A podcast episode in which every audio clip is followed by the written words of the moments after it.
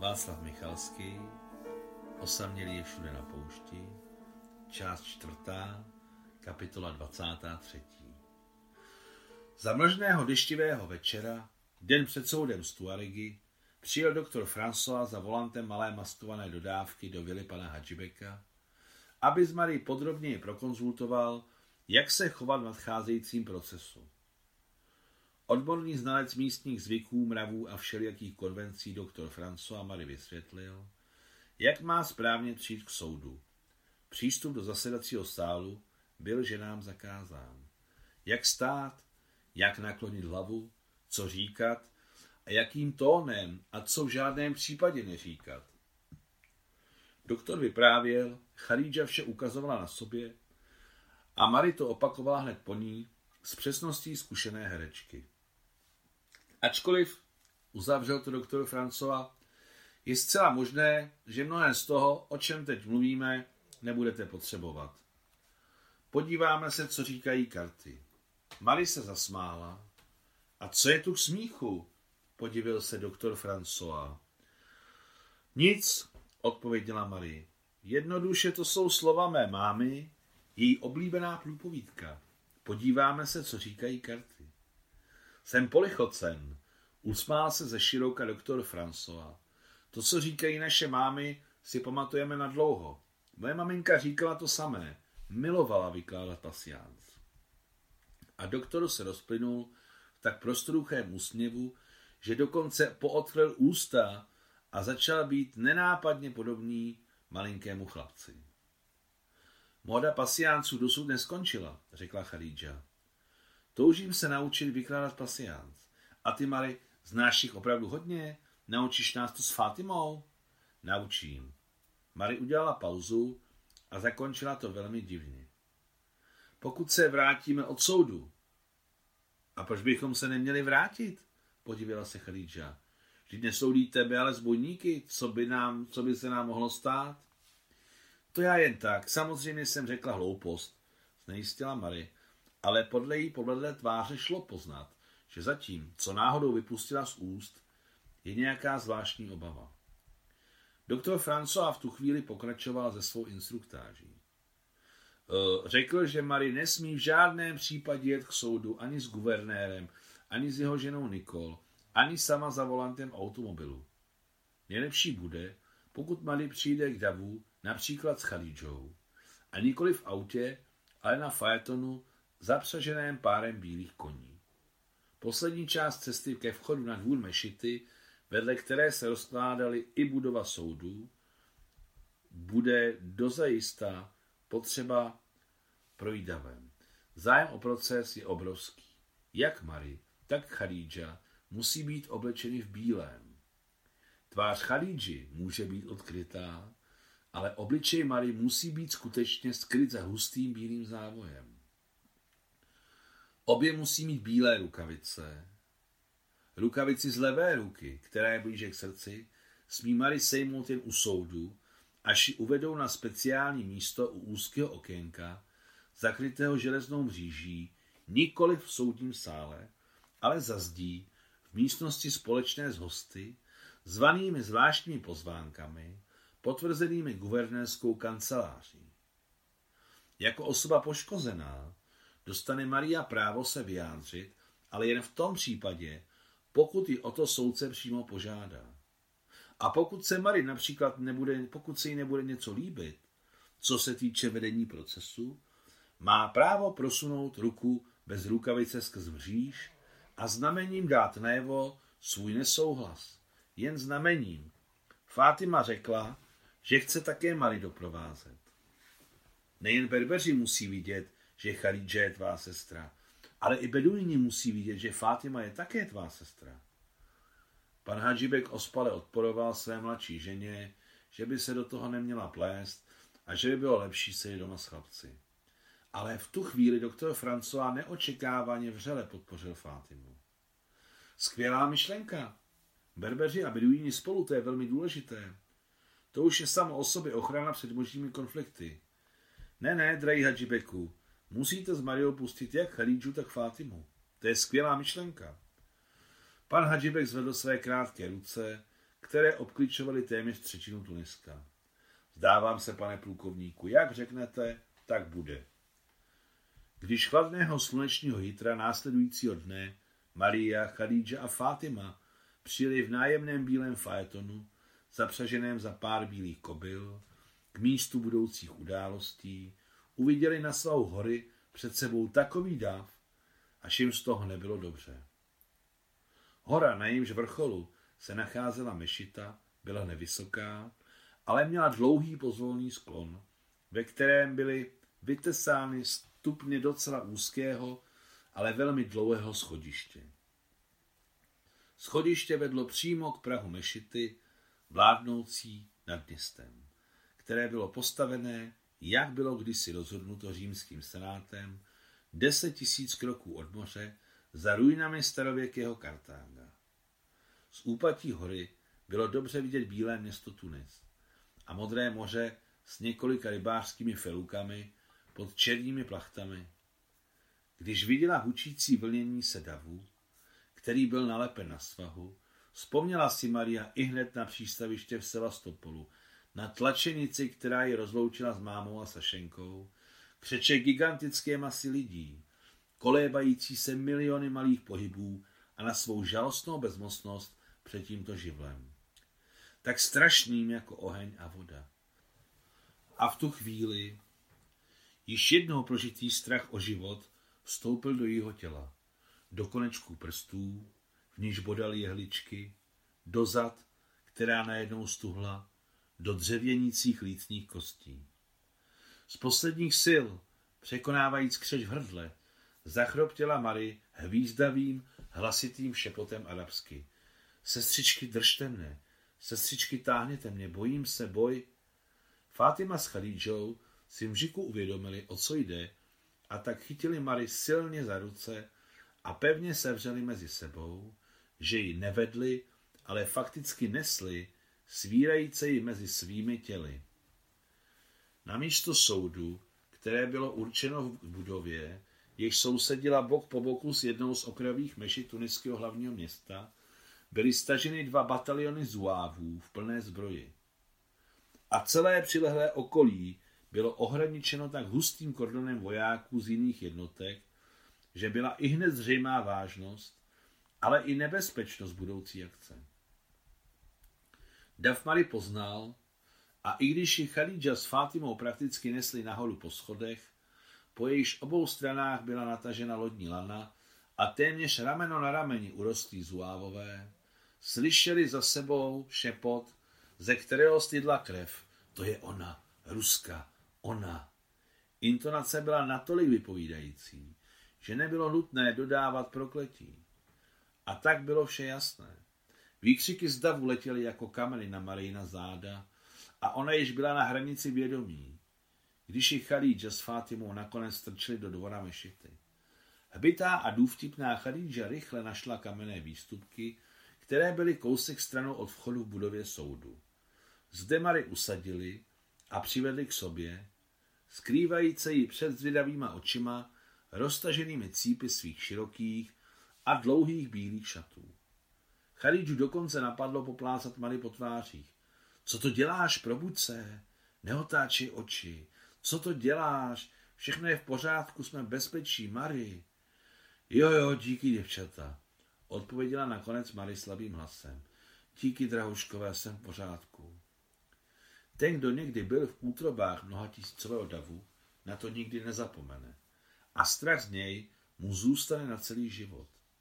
Zarije se do páteře, vleze do každé kostičky a každé žilky. Khadija vyhledala u sebe v bílé kabelce flakon se šnubací solí a přistrčila Mary pod nos. Z vyplašení ho neotevřela. Všechny tři se zasmály. Khadija otevřela uzávěr, Mary si přičichla jednou, po druhé, po třetí, kýchla a vše se vrátilo na své místo. Svět nakonec získal svůj reálný obraz. Brzy se na dvůr mešity po dlouhém schodišti protáhli skrz neklidný kolébající se dav místní carkové a další nejvyšší tuniská šlechta. Mnozí z nich se obřadně klaněli s Chalídžou a Fátimou a tudíž i s Mary. Bez ohledu na to, že první dvě odpovídaly na jejich pozornosti, Marie, jak ji učil doktor Francova, se tvářila, že nic nevidí a neslyší. Chalidža se domluvila s organizátorem procesu na tom, aby jim vzhledem k nemoci, kterou Marie trpěla, dovolil s ní zůstat a pečovat o ní. Doprovodili Marie klavičce u zamřížovaného okénka bez skel, přes které bylo překrásně vidět celý zasedací sál. Lavička, kterou ji usadili, byla dostatečně dlouhá, což umožňovalo Chalíče s Fátimou posadit se po bocích své svěřenkyně a zahřívat její mírně se třesoucí tělo těmi svými. Chalídža, byla ještě jedno, Chalídža dala ještě jednou Mari přičichnout sůl s flakonem a zdálo se, že to pomohlo. Mari kýchla třikrát za sebou, mlha v její hlavě se rozplynula a třes začal pomalu mizet. Fátima s Chalídžou ji tiskly tak silně a byly tak horké, že i ona se chtě nechtě začala zahřívat. Objevil se generální guvernér, dorazil muftý, přijel kády. V zasedacím sále již řádilo pět adilů s tak důležitými výrazy, že bylo i hned jasné, že jak guvernér, tak muftý, kády i carkové kmenů schromáždění na galeriích ve vedlejším sále nic neznamenají. Hlavní jsou oni, adilové, písaři. Jak to zapíší, tak to bude.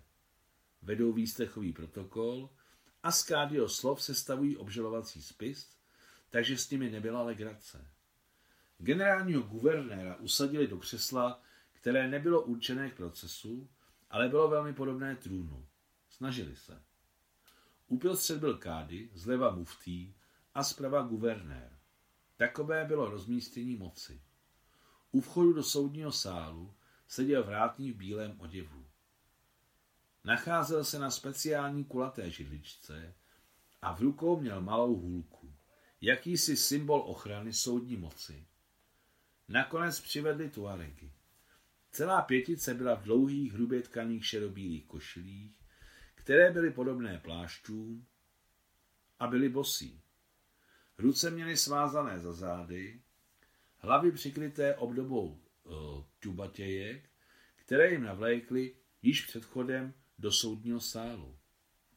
Dva mladší adilové roztáhli na podlaze před Tuaregy dlouhou rohož a ti klikli a pak si sedli dle svého zvyku na paty.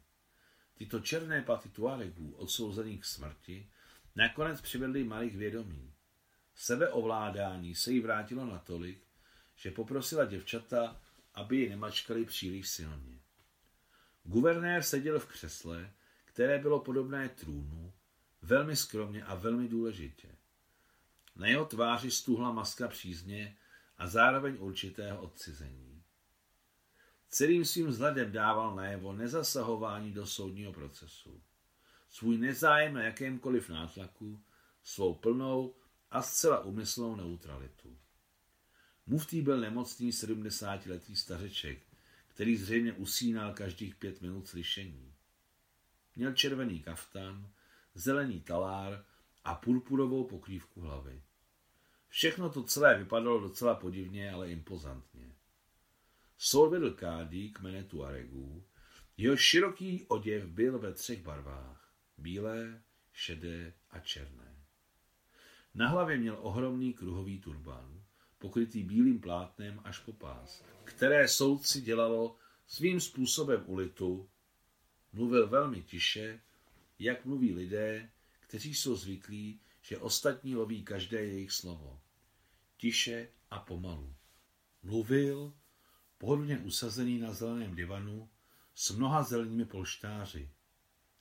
Divan stál na pódiu u zdi čtvercového vápnem vybíleného sálu, přímo naproti ohromným dvoukřídlým, dokořán otevřeným dveřím, za kterými seděli na dvou krytých galérií početní hosté, pravidla celkové různých kmenů, byl to demonstrativní soud, aby už nikoho více ani náhodou nenapadlo v Tunisku zbojničit. Rozsudek Tuaregu byl znám v Tunisku všem a vůbec bylo předem rozhodnuto. Tuaregové nezapírali a hned přiznali svou vinu, čímž překvapili mnoho svých fanoušků. Poněvadž teď celý proces směřoval k Marijinu svědectví a k odsuzujícímu závěru Kádyho, který neměl na výběr. Navíc byla celá záležitost ještě vystupňována tím, že v náspu, za kterým se zvládla Marie schovat se svým autem, se skutečně našly dokonce všechny čtyři kulky z tuarických pušek. Expertíza vše potvrdila. Střeli právě z těchto pušek a právě těmito kulkami. V případě zásahu by jakákoliv z nich mohla Mariu zabít. Pravda, našli čtyři kulky a Tuaregů bylo pět, což znamená, že pro jednoho z nich zůstala zadní dvířka. Ale hrdí Tuaregové je nechtěli použít. Nikdo z nich neřekl, že například jemu se nepodařilo vystřelit. Každý vzal vinu na sebe, každý z pětice si vedl důstojně. A když svědčila Maria, tuariský káli se přeřekl a dal jí slovo tuarišsky. Maria začala svou řeč tuarišsky, čímž vyvolala u posluchačů rozruch a u Kádio krajní údiv. Vy mluvíte tuarišsky, mademoiselle? Zeptal se rozpačitě Kády francouzsky. Mluvím tím jazykem, ve které jsem tázána, odpověděla Marie také francouzsky. E, můžete mluvit francouzsky, řekl Kády. Dovolíte-li, e, budu mluvit arabsky, řekla Marie arabsky. Na znamení úcty k národu, pro který je tento jazyk dorozumívacím jazykem mezi různými kmeny. Obřadně navrhla Mary, která se již vyrovnala s návalem strachu, jenž zachvátil a cítila se sebejistě. Ano, souhlasil Kády. Mluvila. A na galeriích si šeptali. Taková tu araština. A tak čistá arabština. O Aláhu, to je žena. Na guvernérově tváři za, zazářil vítězoslavný úsměv. Arabská justice jde vždy ruku v ruce s náboženstvím. Jednoduchost a přehlednost vedení procesu v arabském soudu ho dělají dostatečně rychlý. Kády odsoudil Tuaregy k smrti zastřelením. Muftý rozsudek potvrdil. A i hned přešli k jeho vykonání. Pětici Tuaregů vyvedli soudní síně poté ze dvora Mešity a rychle za stálého mlčení došli ke strži, na jejímž okraji je postavili vedle sebe. Z boku bylo všechno obklíčeno zuávy a za zády odsouzených zela hluboká kamenitá propast s tak příkrým sklonem, že ani ranění neměli žádnou šanci na záchranu. A 200 metrů za strží se blízkala v paprscích chladného slunce vysoká kolmá stěna vytěženého kamene, jako by naschvál určená pro kulky, které minou těla. Třicet střelců, po šesti na každého odsouzeného, se seřadilo proti Tuaregům tváří v tvář. Generální guvernér s Mariou vedle sebe, kousek dál Khadidža, Fátima, doktor Francova, tuarešský dcerek Isa a další carkové se těsnili v hloučku 20 metrů od místa vykonání trestu a národ hučel za kordonem, hučel těžce a hrozně. Ale jakmile si Kády odkašlal, aby přečetl rozsudek, hluk davu utichl. A v absolutním, ohlušujícím tichu přečetl Kády rozsudek nejdříve arabsky a pak francouzsky. Důstojník velící střelcům vydal rozkaz. Připravit! Střelci pozvedli pušky, na přeskáčku zaklapali u závěry a v tu chvíli se Maria, která viděla zoufalý hrdelní křik, vrhla vpřed, zvládla doběhnout důstojníkovi a servavši si z hlavy bílý šátek spolu s bílým závojem, hodila ho mezi katy a odsouzené. Dav vydechl, zasténal, jako by se zlomil gigantický strom a upadl s šumem listí. Podle islámského práva byl trest přerušen.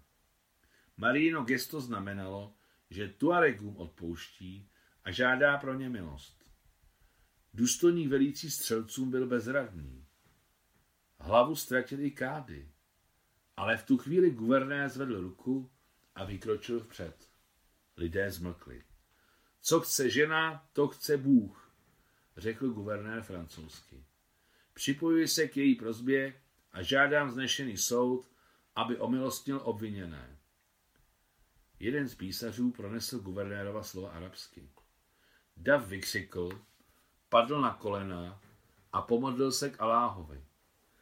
A Tuaregové, jak stáli v rituálním předsmrtné póze, levá ruka podél trupu a pravá dlan účela s ukazováčkem namířeným do nebe, staníš se, jak si Aláh přeje, zůstali stát jako scepenělí. Tuaregy omilostnili. Mary a generální guvernér zafungovali tak přesně a samozřejmě, že jej nikdo ze spiknutí nepodezříval. Milost pro Tuaregy se stala navždy jejich tajemství, do kterého nezasvětili ani Nikol. Od té doby znalo Mariu celé Tunisko. Její sláva se nesla od úst k ústům po celém Blízkém východě. A pokud měla předtím otevřené, většině lidí nedostupné, dveře paláce generálního guvernéra, tak nyní se jí otevřely dveře jakékoliv chatrče po celém Tunisku a závěs libovolného beduínského stanu, nemluvě o příbytcích bojových tuarijských kmenů, které ji celonárodně povýšily mezi svaté.